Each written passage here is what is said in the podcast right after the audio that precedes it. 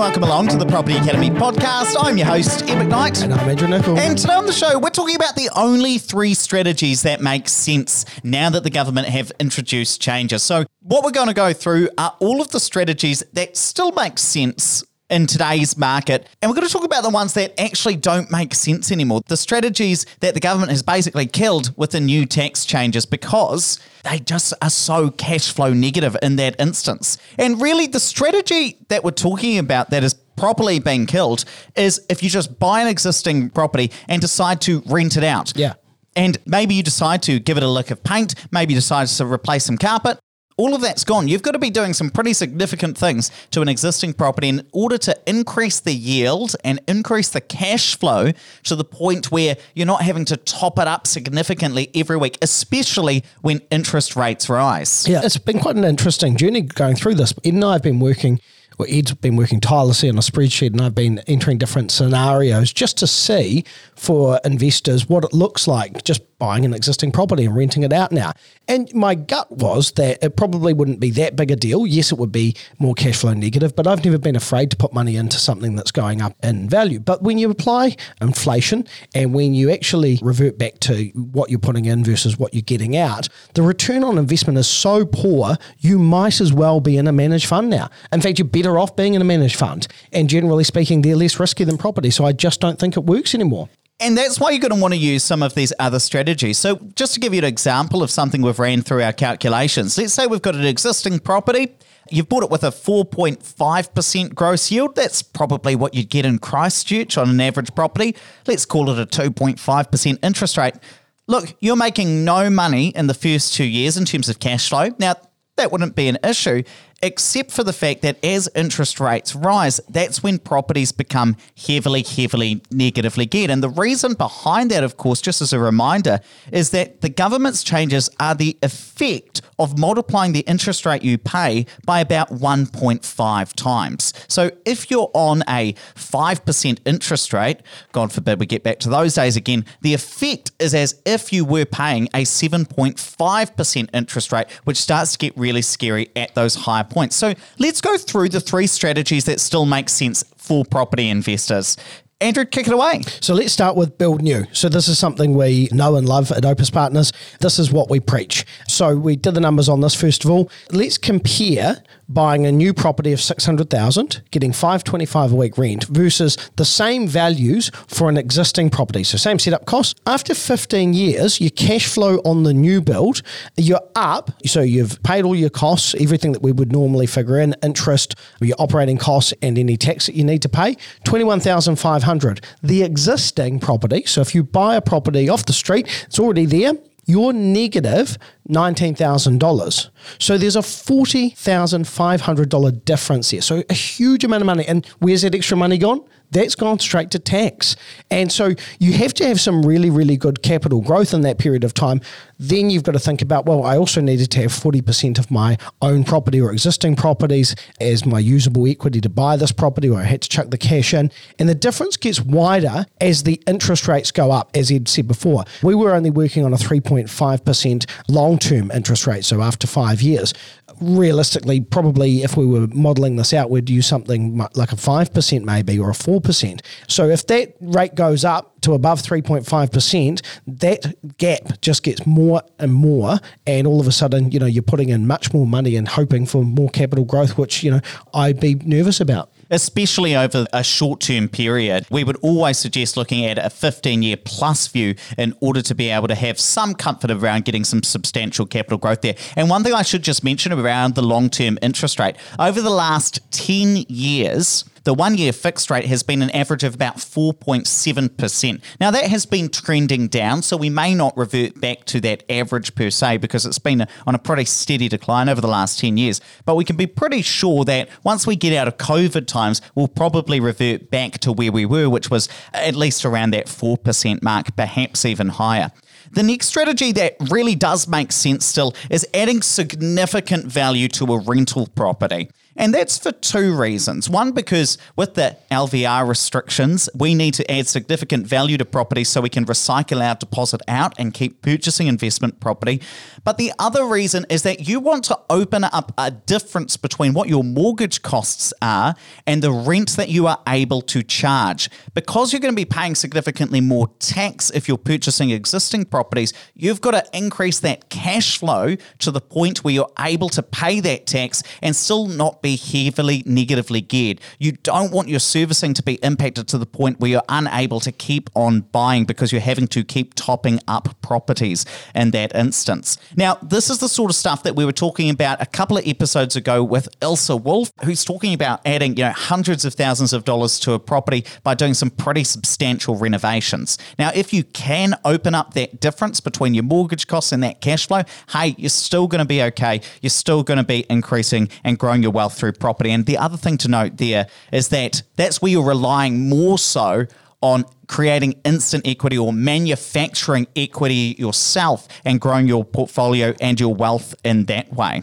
Now, a couple of ways you might do this. Again, it might be by those substantial renovations. You might be buying some property, perhaps a property with some substantial land on the back of it, and then building a property on there. Or maybe going for multi income properties that tend to have higher yields as well. But you're trying to open up that difference between the mortgage costs and the cash flow you're able to generate from that property. And I think that what's going to be a benefit for people who want to do some of these substantial renovations is that the competition for existing properties is going to quiet down quite significantly. So if you think about some rundown properties where there might have been a couple of investors jostling to try and get that property, gosh, the poor person who owns that property that nobody now wants, you're going to have the ability for somebody like Ilse or another really clued up active investor to go in there and negotiate a deal because homeowners don't want to buy that sort of thing. The next on our list is buy with lots of cash or equity. So if you're an investor and maybe you've exited because, you know, healthy homes has caused you to revisit your portfolio. So that's probably something that I've been doing over the last week while, just kind of consolidating your portfolio and figuring out what works and what doesn't work and getting rid of those properties which are underperforming. If you're going into this market and you've got a bunch of cash, then that probably still works because you're not relying on that interest. Well, not when I say relying, it is it is a bit of a joke. This whole not being able to claim interest is I don't know if I can use the word that I would use to describe this on the podcast because it'll get bleeped out, but it is rubbish because it's a genuine business expense. But anyway, if you're using cash to buy, then maybe that works. If you're looking for a high yielding and you're using your cash, then great. Peter Lewis from the Property Investors Association was featured on Stuff the other day, and he was talking about maybe be looking to sell some of his properties to pay off the debt on others. And that's certainly been my philosophy as well. If you get your portfolio to a certain size and you can scale back and take your equity growth and pay down debts on your other properties, then you're still going to be okay. Now, that's going to work for people who are really well capitalized, investors who have been in the market for 10, 15, 20 years and have been able to build up their equity to the point where they're able to do that, sell a couple of properties to pay off the debt and then just benefit or live off the cash flow that those properties generate. The people who aren't able to follow that are the people who are just starting out. The people who want to use the same strategy that yourself, Andrew, or Peter Lewis had used in order to build up a portfolio, they're not really able to do that anymore because they're not going to be able to get that highly leveraged in order to be able to do it. I always think of this when people ask how to build up a portfolio of sizable assets like you have, Andrew. I always think it's a little bit like pulling up the ladder afterwards because that option of doing it the way you did it is no longer available. Now, that's not your fault because you didn't set the policies, but that's just something that's interesting to note is that people who want to grow their wealth and kind of move up in terms of their wealth no longer have that same option. And actually, that's a conversation that I have with investors all the time. If I'm working with an investor who maybe wants to acquire five properties over the next five years, that's a great goal. And assuming the bank will continue to lend you that money, then you're all good. But the challenge is you don't know what's around the corner. And when we had the LVR restrictions first come in, well, when was it, 2013? Yeah. 2013. Geez, where did the time go? I remember the change in the aggressiveness in which I could buy because the bank would no longer, you know, lend us as much money because we didn't have as much usable equity. And that was an overnight change that we didn't see coming. And so as a result, it slowed down my purchases. So you do have to be a little bit careful when you are planning over the long term. Whilst I think that's really sensible, you do also have to be aware that factors outside of your control might stop you being able to actually achieve your goals. And I've got a bonus strategy as well. I know I Loves said there a was bonus. three, but He I loves a bonus. I love to chuck an extra one in at the end. My next one is not actually about residential property, but commercial property. I think we're going to see some people move into syndication for commercial property because you can still get into investment property and write off your interest costs in that instance. You can still claim tax deductions on your interest costs there. And typically, commercial property will be a little bit higher yielding. The issue is that it's got a higher bar to get into commercial property because you either have to go to a syndicate or you have to have some pretty substantial financial assets in order to buy commercial property on your own in that instance. And maybe the way the economy is right now, it might not necessarily be the right time for your risk profile, but you know, it's definitely one where you can still take advantage of a lot of the benefits of residential property investment. It just requires a, a bigger set of coconuts.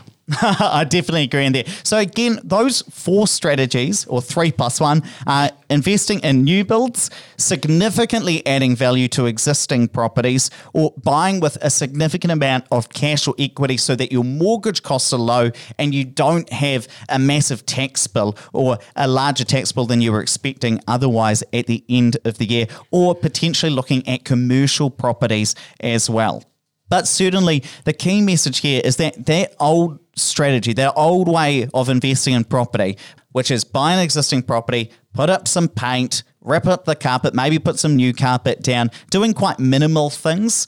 That strategy is pretty much gone now. It's not going to be profitable, especially if you're starting out and you don't have a lot of cash or equity to put in it. It's not really going to be a good way to invest going forward. But I guess the upshot of that, which I'm quite excited about, at least for this podcast, Andrew, is it means we get to talk about much more interesting strategies and ways that people can significantly increase their wealth, particularly around adding value now that we've got Ilse on board and we can talk more about this and get her on the show to talk about what people are doing out in the market.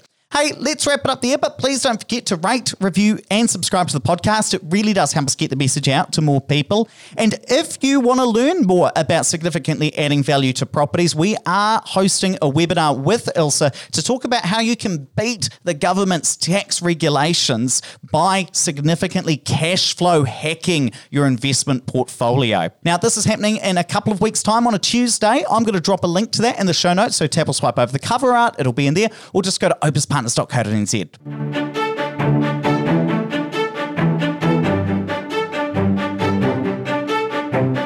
Thanks for listening to the Property Academy podcast. I'm your host, Ed McKnight. And I'm Andrew Nichols. And we're going to be back again tomorrow with even more daily strategies, tactics, and insights to help you get the most out of the New Zealand property market. Until next time.